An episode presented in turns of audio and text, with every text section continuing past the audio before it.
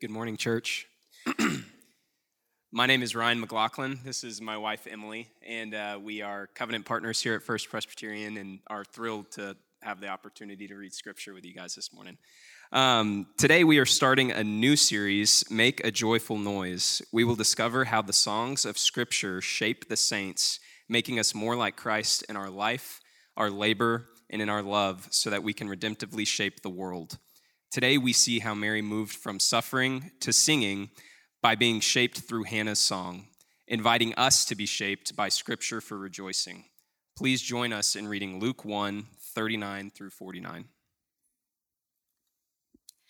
In those days, Mary arose and went with haste into the hill country, to a town in Judah. And she entered the house of Zachariah and greeted Elizabeth. And when Elizabeth heard the greeting of Mary, the baby leaped in her womb. And Elizabeth was filled with the Holy Spirit. And she exclaimed with a loud cry, Blessed are you among women, and blessed is the fruit of your womb. And why is this granted to me, that the mother of my Lord should come to me? For behold, when the sound of your greeting came to my ears, the baby in my womb leaped for joy. And blessed is she who believed that there would be a fulfillment of what was spoken to her from the Lord. And Mary said, my soul magnifies the Lord, and my spirit rejoices in God my Savior, for he has looked on the humble estate of his servant. For behold, from now on all generations will call me blessed. For he who is almighty has done great things for me, and holy is his name. All flesh is grass, and all its beauty is like the flower of the field.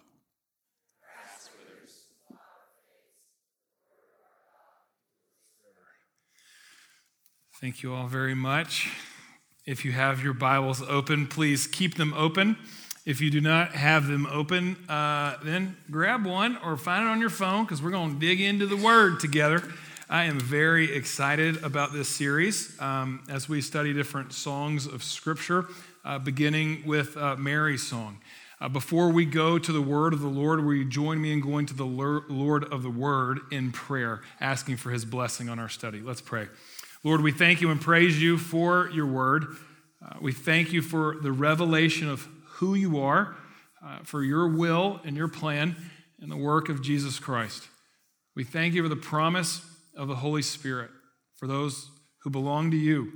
We ask now that your Spirit would illuminate our hearts.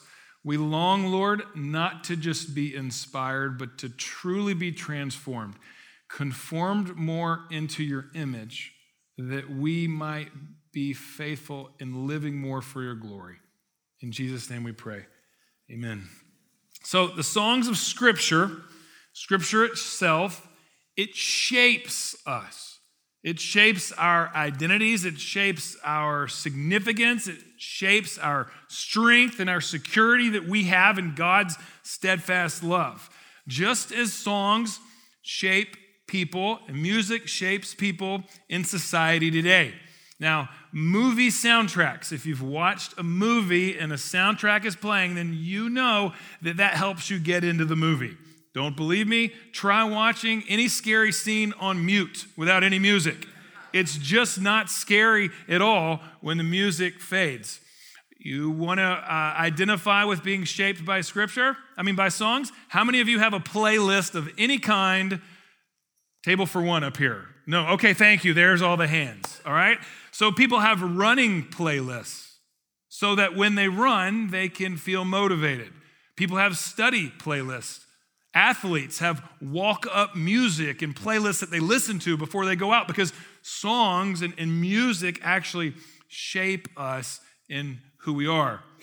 All of us can identify with hearing a song and it taking you back to a certain season of your life. Maybe it was a relationship, time with friends, uh, family, uh, uh, good memories. Uh, make a joyful noise. This series that we are doing uh, this summer is looking at songs of Scripture that shape the saints. Try saying that five times. Songs of Scripture shape the saints. Songs of Scripture, I'll stop there before I have to close in prayer.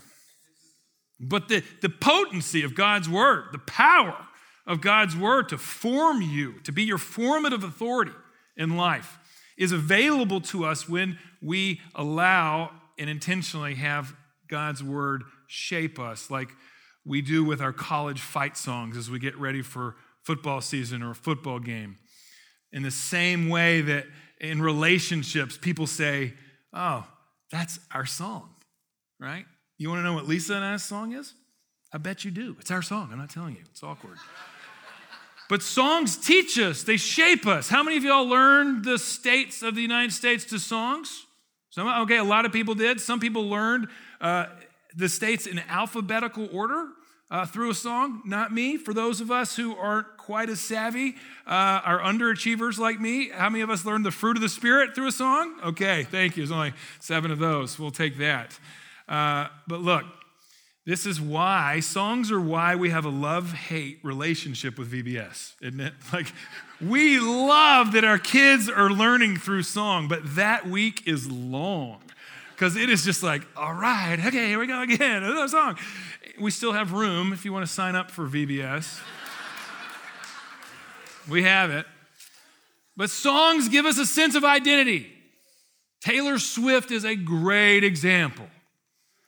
There are, there's this whole stratus in our society of parasocial relationships where we feel like we have relationships with celebrities because we really vibe with their music.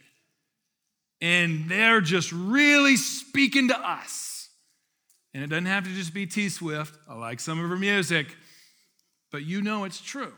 Music's so powerful, songs are so powerful. This is true.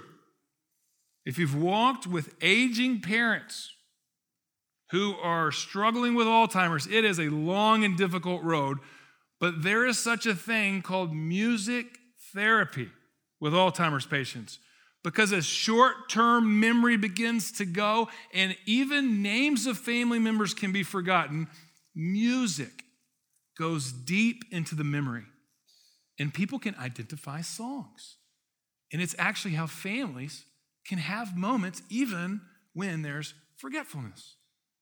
Well, this summer, we're going to discover the power and, and, and, hopefully have, have more intimacy with one another, but really with the writer and the singer of all great songs. We're going to look at songs like next week. I just cannot wait.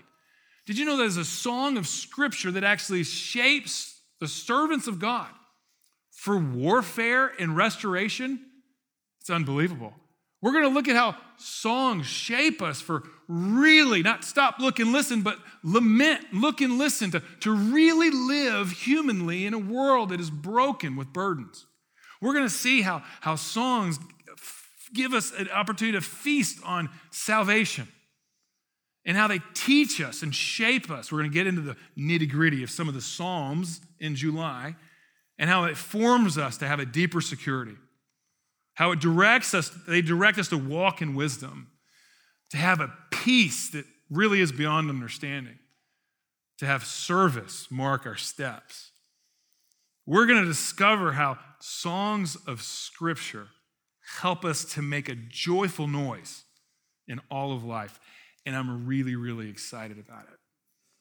So, the, the shaping of songs in society, of us individually and even collectively, are an illustration, but they're also an invitation because here's what you need to know. Every good lyric, every beautiful melody line, every captivating chorus that we hear is actually a signpost that, that comes from the depth of your soul and points to the one who is the most beautiful, the most lovely, and the one who captures us with his covenant faithfulness in ways that we truly long to experience. All the songs, the melodies, and the music that make so much of life today are signposts that point to the steadfast love and the satisfaction our soul longs for. And the invitation is to move from simple appetizers to a feast at the beloved table of our King. It's the songs of Scripture that will teach us what satisfaction looks like that really shape us and send us to shape the world. Now, uh, Luke, we're going to look at Luke and, and Mary's song. And Luke, I, I think he kind of likes songs. He has like four songs in the first two chapters. All right. I consider Zechariah's prophecy a song. We're not going to look that. You might remember the angels in heaven that are rejoicing uh, at the birth of Jesus.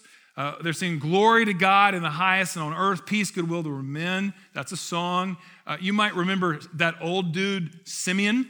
Uh, he actually sings when, when he meets the consolation of Israel. That's Jesus Christ, who was brought in uh, by Mary and Joseph.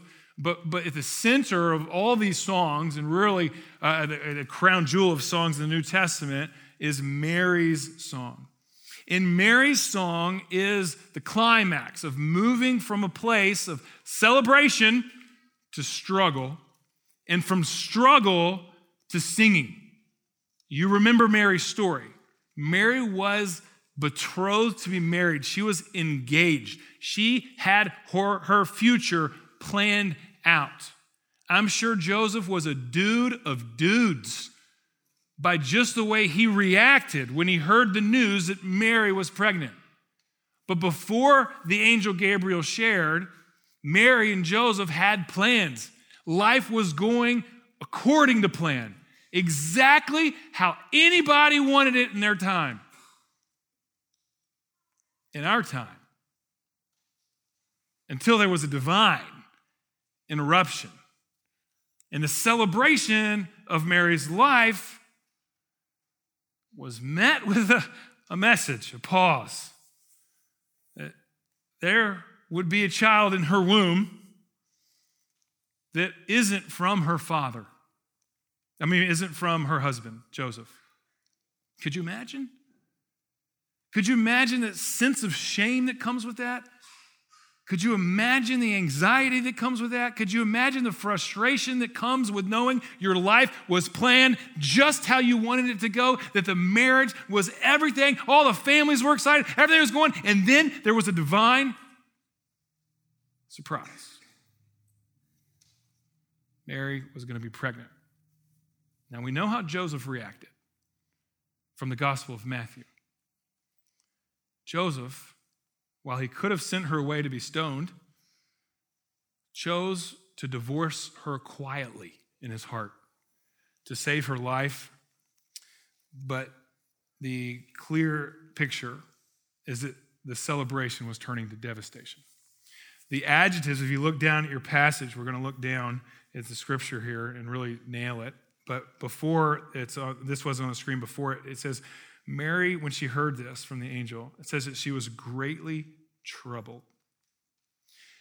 The angel says to her in verse 30, Be not afraid. She was afraid. And in verse 34, it shows that she was questioning, How can this be? Have you been there before in life? Where your spirit is troubled, where you feel afraid? And that you're marked more with questions than you are answers. This is where Mary was. And all of us have a choice in this moment. Mary had a choice. We have a choice. We can cope. We can, we can try to avoid things. We can just move on and pretend like, hey, there's nothing really a big deal here. Can't we just all smile and move forward and be happy? There's a marriage happening. She could have medicated her way through it as a teenager surprised by a pregnancy. There were options. Where do you turn when things don't work out how you expect? When you are troubled? Where do you find your strength when you're afraid? When you're uncertain, you don't know the future? When you have more questions than answers? Well, when we allow Scripture to be stored in our soul, then we can move from struggle and surprises to singing. And Mary is going to show us how. I mean, Luke 137, I love this. Just let this passage marinate in your mind and your heart. Nothing is impossible with God. You want to know how far you have to go in believing this? Gauge whatever struggle, question you have in your life with that statement. Is it really impossible to find reconciliation? Is it really impossible to have personal renewal? Is it really impossible for your greatest fear to not kill you with anxiety, but really to give you peace? Is it peace possible? Is it possible to actually look at areas of our life where we want to grow and need to grow, or our family, or our friendships, where we want to grow and, actually find more fruitfulness? Nothing is impossible with God. And when the storehouse of Scripture saturates our soul, then when we encounter struggles and we encounter difficult seasons, we will learn to sing. Look what Mary does. I love this. Mary makes three steps to move from struggle to singing. The first thing she does, look down at verse 39 and 40. It says, In those days, Mary arose and she went in haste to the hill country of Judea. The first thing that she does to move from struggle to singing is she makes community a priority. You, know, you want to know how far Mary had to go? Most scholars say that she had to go around 70 kilometers. That's a long way. You know, it's very tempting when we get surprise news. It's very tempting when, when we have divine interruptions. It's very tempting when we're, when we're going through the, the mire of struggles to let ourselves be bogged down in self pity, to let ourselves uh, be pouty, and to start blaming everybody else. Where are people when I need them? Where are my friends? And we begin to let this victim narrative come. But Mary invites us not to get stuck in self pity, but to move towards intentional community. She goes to Elizabeth. Why does she do that? Because the angel had directed her to do so. Why do we move towards the church? Towards non, uh, towards the in our struggles, towards brothers and sisters in Christ. Why? Because the Bible tells us to. And the enemy wants you to think that all you've got is your struggling situations, all you've got is your frustrations, so sit in it. But the step to move from struggle to ceiling, the first one is to, is to move on the path of gospel centered community. Second, we see in verse 41 to 44 that acknowledging Jesus as Lord brings joy and peace in the midst of problems and pain. If you look at Elizabeth and Mary's interaction, Elizabeth heard the greeting of Mary. The baby leaped in her womb. I love that. John the Baptist is, is true that the, the life in the womb can participate in the excitement of God's promises, his blessings, uh, his, his faithfulness, and, and he's responding in Elizabeth's womb, filled with the Holy Spirit. And she exclaimed in a loud voice, all the way down to verse 43 why is this granted to me that the mother of my Lord should come to me? All of us have a womb that is longing to give birth to hope, that is longing to give birth uh, to peace, that is longing to give birth to purpose. And when Jesus, like Elizabeth, is acknowledged as Lord, it's his authority it's His direction. We're going to follow His will, His way. Well, what about how I feel? I mean, Mary, I'm sure, felt scared and, and wanted to hide in her shame. Mary, I'm sure, felt like, uh, you know, elevating this to some sort of family level, going to see Elizabeth, that's going to make it awkward, to be honest with what's going on in here. Feelings are important. But the fact and the truth of Jesus being Lord, of His word, that should always, always direct us. And when Jesus is Lord of our life, in times of our troubles and our trials and our struggles and even our suffering and our shame, when we allow ourselves to go on the path towards community and acknowledge Jesus as Lord, we will be very close to learning to sing in our struggles. The third thing is this that Scripture is the formative authority. How do I know I really, in community, when times are tough, when I get surprises, when I, life is not meeting the expectations and the desires that I have? How do I really know what God's word, what God wants me to do, to have Jesus as Lord? It is to open the scripture and read it. Jesus demonstrates his authority and his rule through his word. Look what Elizabeth says in verse 45. She says, Blessed is she who believed that there would be a fulfillment of what? Of how she felt? No. That there would be a fulfillment of her desires for life? No. That there would be a fulfillment of the script that she wrote when she was a little girl about what the perfect life looked like? No. That there would be a fulfillment of all of her friends' expectations? No. That there would be a fulfillment of what her family wanted so that they could look highly honored in all the world? No. But that there would be a fulfillment of what the Lord had spoken. God's word is a lamp unto our feet, it is a light unto our path. And if you truly want to have sustainable singing in times of struggle and even suffering, then you must embrace the invitation to be saturated with God's word. If we're only being shaped by the songs of our society, if we're only being molded by the music and the melody of this world, then when we hit times of suffering, we will react accordingly. But the invitation from a God who loves you is to practice participation in personal relationships so much so that we not only pray to Him and He hears us and He knows us, but we hear from Him and His word shapes us.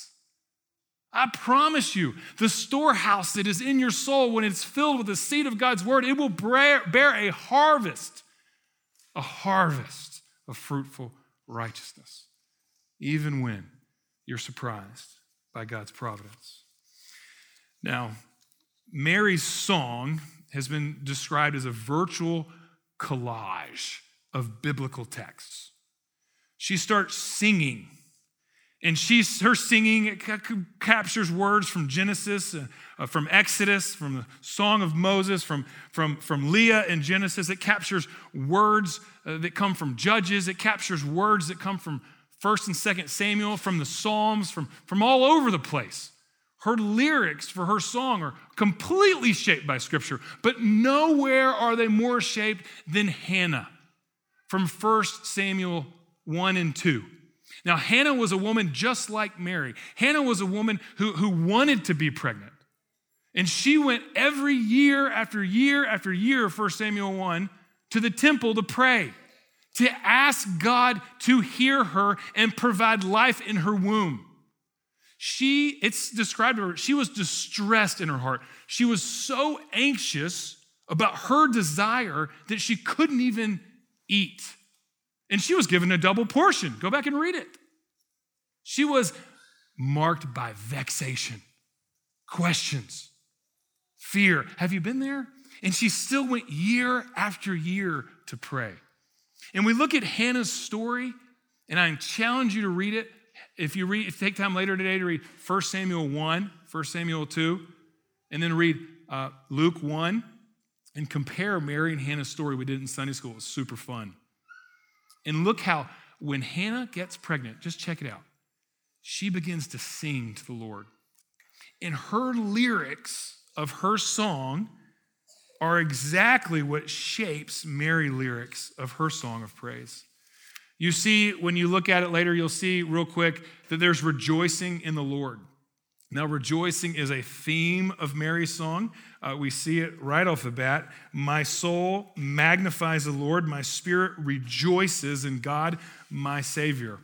And this carries all the way through Mary's song. Five different times she's rejoicing in the Lord, and the language is picking up right on Hannah's. Uh, Hannah's. But not only that, but but Mary, the shape of her song is a declarative praise. She's praising God. She declares that God is holy. Right in line with 1 Samuel 2 2. Uh, she is in Luke 149. If you look down, our last one we read, For he who is mighty has done great things, and holy is his name.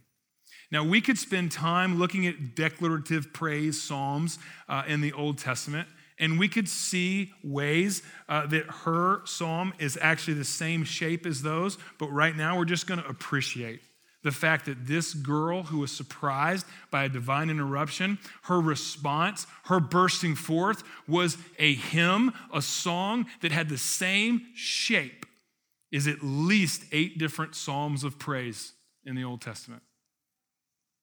Why? Because before her time of suffering, she had built in her soul a storehouse of Scripture.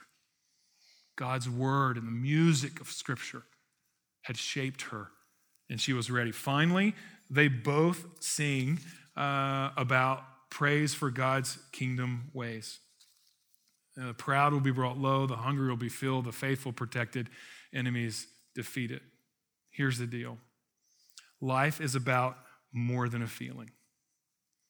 There is objective truth, truth that is unchanging. All flesh is grass, and all its glory is like the flowers of the field. The grass withers, the flower fades, but the word of our God endures forever. God's word will accomplish that which it was sent out. And the invitation is to sink your roots into it so deeply that you the facts of it will shape your feelings and your life and your faith will flourish, even in difficulty. I was, this could look a little foolish. I was reminded at how foolish this could look um, this week uh, on Memorial Day. I went with my family out to the Guadalupe River.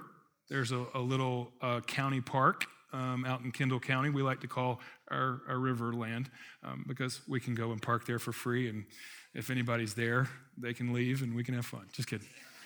So we're sitting there, just kind of skipping rocks, wading in the water, and this, it was so beautiful.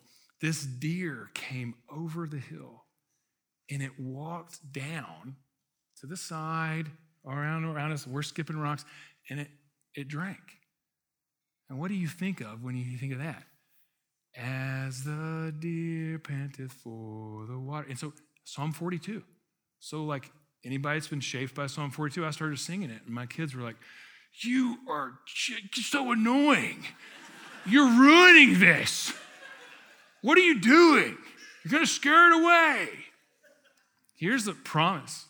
When you live in a world and you allow yourself to be shaped by Scripture, that the songs of Scripture will give you peace, even in a world of problems and pain, that you'll have security, even when everyone else is feeling anxiety. When you allow the, the, the songs of Q laughing, when you allow the songs of Scripture to shape you with such substance that you stand out, you will stand out.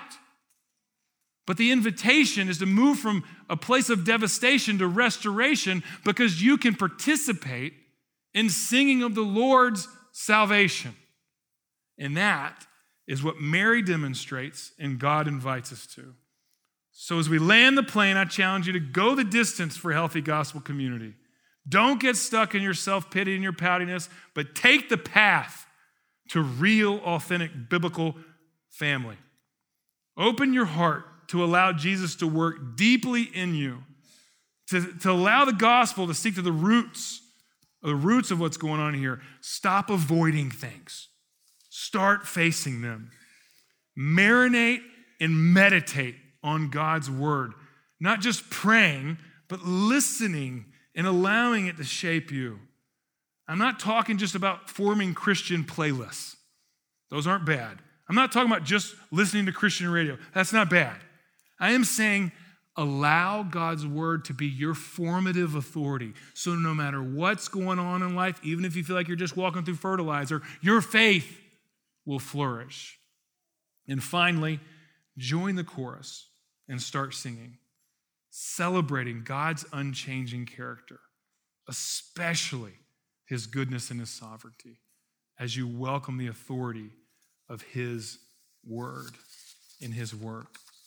Friends, we know that suffering and struggle, that shame are not the end of the story. They are not and they will not. Because when Jesus Christ entered into history, he took the shame of our sin. He entered into suffering and he died so that no matter what we're going through, we know that death has no authority, that the difficulty is not a dead end road. It was the night that Jesus was betrayed, that after giving thanks, he took bread and he broke it. And he said, This is my body given for you. Eat this in remembrance of me. In the same way, after supper, he took the cup. He said, This is the cup of my new covenant of my blood poured out for the forgiveness of your sins. for the forgiveness of your sins. And often as you eat this bread and drink this cup, you proclaim the Lord's death until he comes, and he will come again. He will. He will redeem all that he's allowed. He will.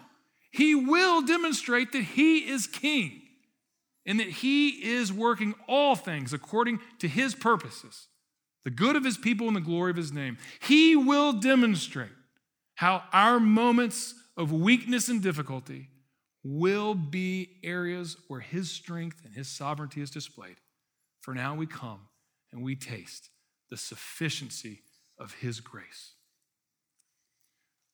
I'm pray and set these apart, and after I pray, I'm going to ask you to servers to come forward.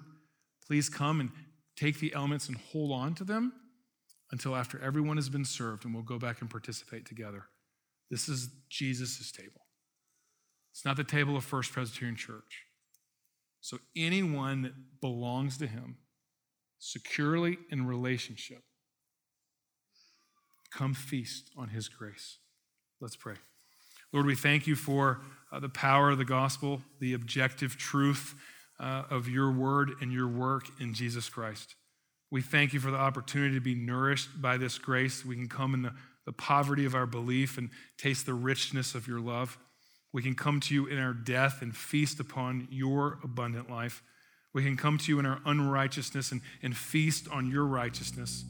That in our sin and our shame, we can feast upon your forgiveness and your grace. We thank you, Lord, that you have moved your people from a place of being your enemy to becoming your children. And we ask now that you would set this common and ordinary bread and cup apart and that you would, by the power of your Spirit, though you're locally present at the right hand of the Father, Jesus, that by your Spirit you would nourish us, your people.